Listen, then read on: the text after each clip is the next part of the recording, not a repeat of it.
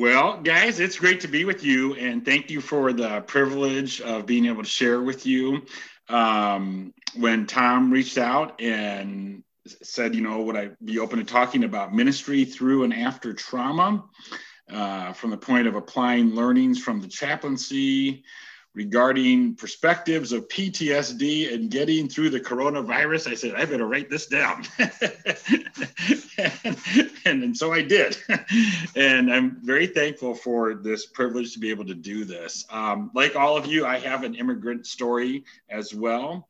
And so to be able to talk to this task force is uh, just really a privilege. And I'm so glad to be part of a district that has this focus. And uh, Tom, I'm very thankful for your leadership within our district and your example across our synod. Um, my, um, my, just talk about my two patriarchs in my family, my two grandfathers. My mom's dad immigrated here from Ireland. My my grandfather um, on my mom's side uh, immigrated here from Ireland, and in 1924 he was 22 years old. And so when we lived out in New Jersey for eight years, one of the cool things that we got to do was to go out to Ellis Island and to see uh, his name in the book and uh, took a picture with my mom uh, on the balcony above the common entrance. There's two entrances into Ellis Island if you've never been there, one for common steerage people and then one for the upper class. And we were definitely in the common steerage. And uh, so I've got a picture of my mom and I up on the balcony overlooking the entrance for the common steerage people where her dad would have come through Ellis Island. And, um, and so that was interesting. And he started out very humbly um, he his first job was on a banana boat, and he went down to South America and got loads of bananas and brought them back to New York City. He ended up becoming an electrical engineer and helping to write the uh, electrical plans for the subways in New York City. And um, and so that's on my mom's side. On my on my dad's side, uh, John Buckman came to America in 1880s and he also had had nothing uh, financially. Uh, he worked in Chicago for 10 years. And then they went up to North Dakota and they had a quarter section of land and had a very, very humble beginning. They didn't even have a house at first. They literally dug a hole in the side of a hill, and I've seen where that is. Um, they, uh, after about a year, they were able to um, build a house. And one of the first things that they did was they gathered the other German speaking people together and they started having worship in their house. And uh, then they all got together and bought a plot of land in town. And then they built St. Peter's Evangelical Lutheran Church of the Unaltered Augsburg Confession. And uh, they gathered a worshiping congregation. And then they reached out to the seminary and to the synod and said, We've got a church, we've got a building. Can we have a pastor? And they said, Sure. So the pastor took the train to North Dakota and he got off the train and the land was there, the building was there, uh, people were there, and, and that church is still in existence. My grandmother uh, played the church organ for 60 years uh, there. So, um, you know, we all have our immigrant story, and that's kind of part of mine. When I was thinking about the uh, topic for today, one of the first scripture passages that came to my mind was Hebrews chapter 12, 1 to 3. And I'd like to read it for us. Uh, Hebrews 12, 1 to 3 says, Therefore, since we are surrounded by so great a cloud of witnesses, let us also lay aside every weight and sin which clings so closely, and let us run with endurance the race that is set before us, looking to Jesus, the founder and perfecter of our faith, who for the joy that was set before him endured the cross, scorned the shame, and is seated at the right hand of the throne of God. Consider him who endured from sinners such hostility against himself, so that you may not grow weary or faint hearted. And that's just one of my uh, favorite passages, anyhow. And I think it really applies to our topic today. You know, as we think about um, ministering through and after trauma and, um, you know, coming through this coronavirus. And so I had five thoughts I wanted to share with you today. Um, and they all start with the letter C. And uh, the first one is confess. I think um, I think it's helpful when we think about ministering through and after the coronavirus, um, the challenges that we have. I think it's helpful to begin with confessing, uh, confessing my contribution to my problems today. uh, that as you know, we look at the challenges that we have in our ministry situations.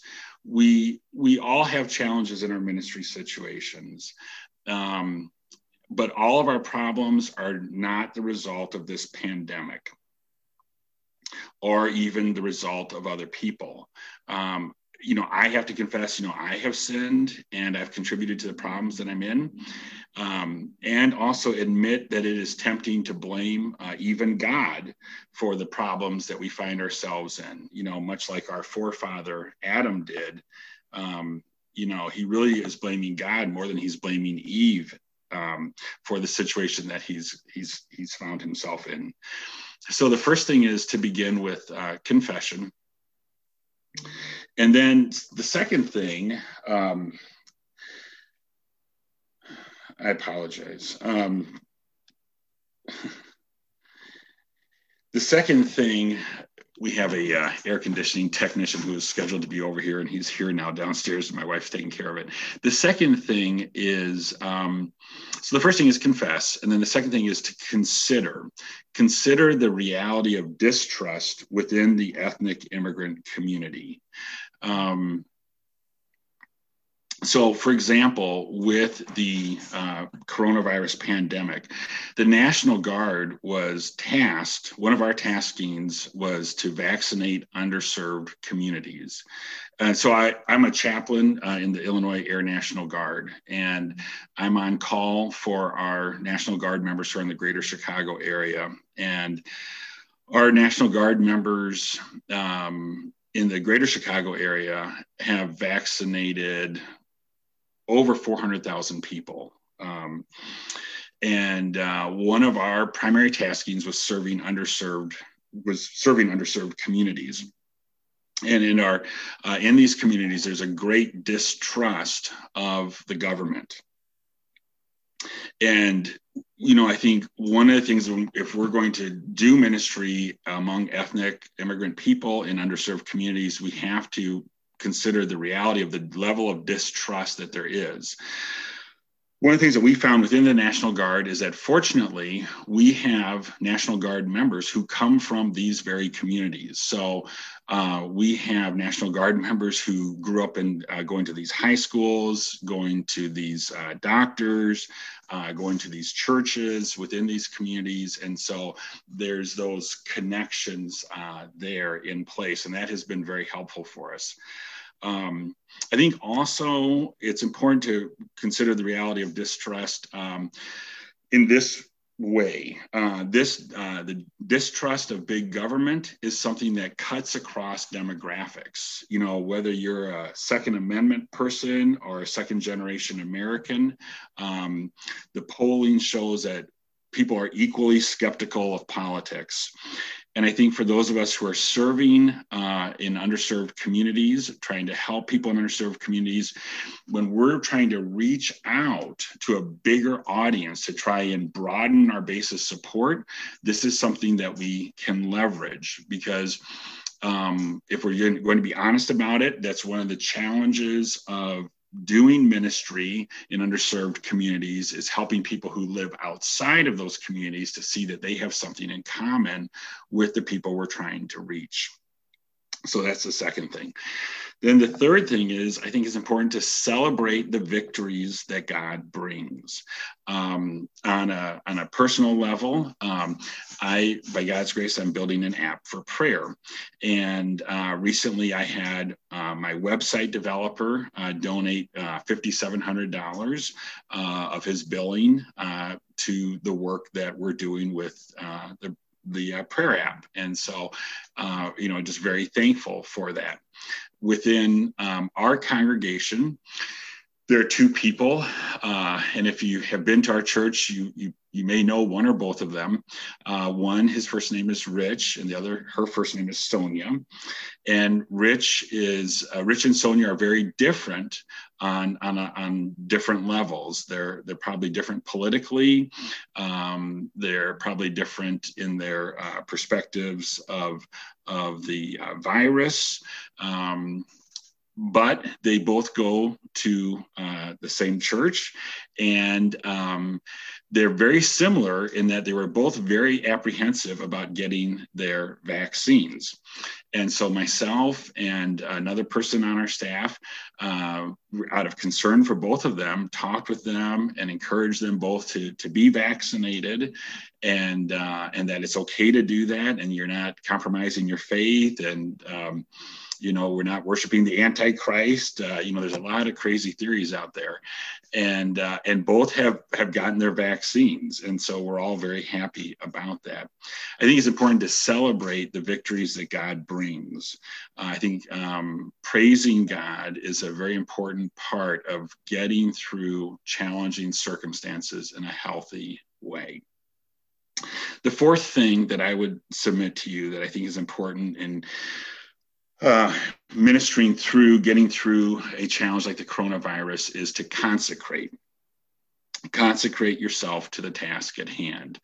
And by that, I mean, you know, to rededicate yourself. Um, one of the things I think is very important is what's called the continuous improvement process.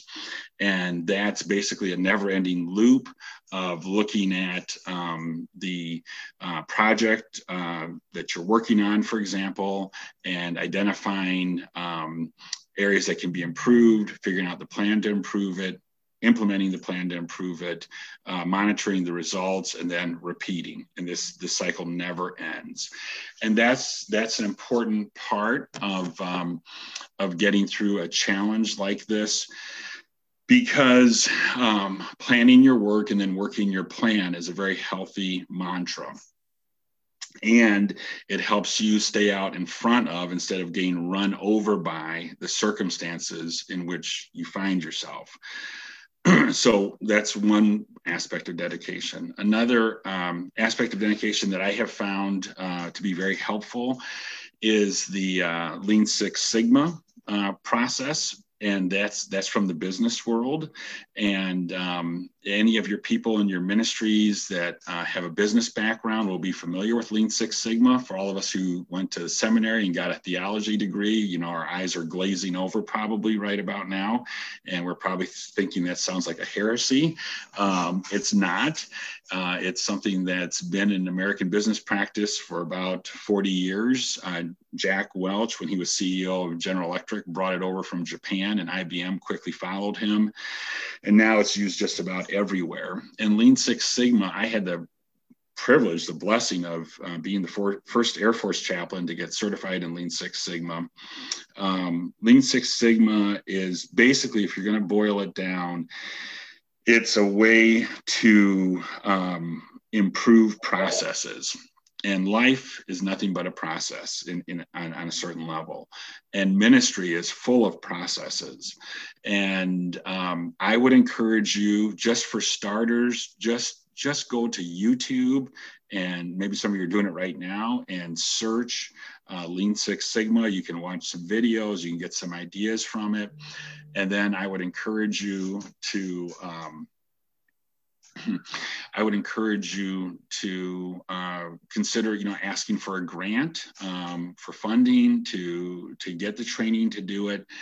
Um, it it's uh, tremendously helpful in improving how things are done within your ministry, and it helps. One of the reasons why it's so healthy is it removes the discussion from the realm of emotions and uh, and uh, personal opinion. And all too often in ministry that's not that's where it goes. And that's not helpful when you're trying to come out of a pandemic and then the third thing I would just encourage us to do uh, in terms of consecrating ourselves is to really intentionally develop community partnerships. So, one of the things that we're doing at Faith Lutheran Church is um, I have been reaching out via Zoom meetings uh, to the mayor and superintendent of the public school system for North Chicago. Um, as well as uh, Waukegan, but really focusing mostly with North Chicago. And so, one of the things that Faith Lutheran Church is going to do this year is we're going to put on a golf tournament. And the proceeds of this golf tournament are going to go to the superintendent's scholarship fund for um, high school graduates. And it's something that he had put in place a long time ago And basically, his vision is that um, kids who graduate from the North Chicago public school system, their um, their costs that are not covered already uh, to go to College of Lake County Community College, uh, that the scholarship will, will pay the difference. And so the money that we raise from this is going to go into that fund. And by God's grace, this will become uh, what we call a signature ministry of our congregation. And it will be a tremendous way for us to um, build a partnership with a primary institution within our community, namely the public school system, but also then businesses and civic leaders within our community who also are, also are concerned for our public school kids. So I think part of dedicating yourself um, to the task at hand is to um, uh, build community partnerships. And then the last thing I want to talk about, the final C word, is challenge. To challenge um, in love uh, those who are constructing false self narratives. And uh, what in the world do I mean by that? So, in within the military, um, you know, there um, something a lot of people don't realize is that many soldiers are actually incentivized by the system to construct false self narratives. What do I mean by that? well, if a soldier proves proves that they have PTSD, they get monthly payments and they also get property tax benefits. So, guess what has happened with the percentage of reported PTSD cases among veterans? Do you think it's gone up or gone down? But it doesn't stop there because then once a soldier is diagnosed as having PTSD or proves that he has PTSD, then the system gets the vets on pharmaceutical products, uh, of which there's a lot that will be prescribed. On top of that, and all the host of problems that that will bring, is that then family members of the veterans um, see their loved one as having problems. And um, and so that then has a whole lot of challenges. On top of that if a service member takes the money for ptsd then their conscience what i have observed as a chaplain as a chaplain is that then their conscience will force them to create a cover story to uh, to address what they're doing and then what I have observed is that then you have um, service members who are self conflicted and oftentimes worse off than before. And then, even within that, you now have documented cases of what are called second generation PTSD and third generation PTSD, where then that not only the service member is claiming that they have PTSD, but then their spouse claims that they got it from the service member, and the kid came, claims they got it from both of the parents. Um, and so, and so, what may have been very well intended and is needed at times um, also has a lot of second and third order effects that have not been thought through.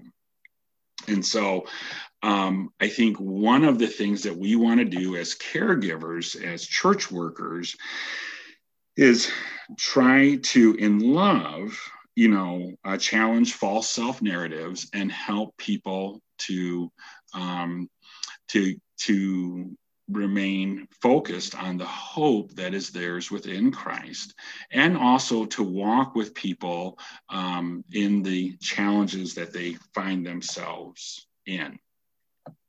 And so I'm going to get off of my notes here.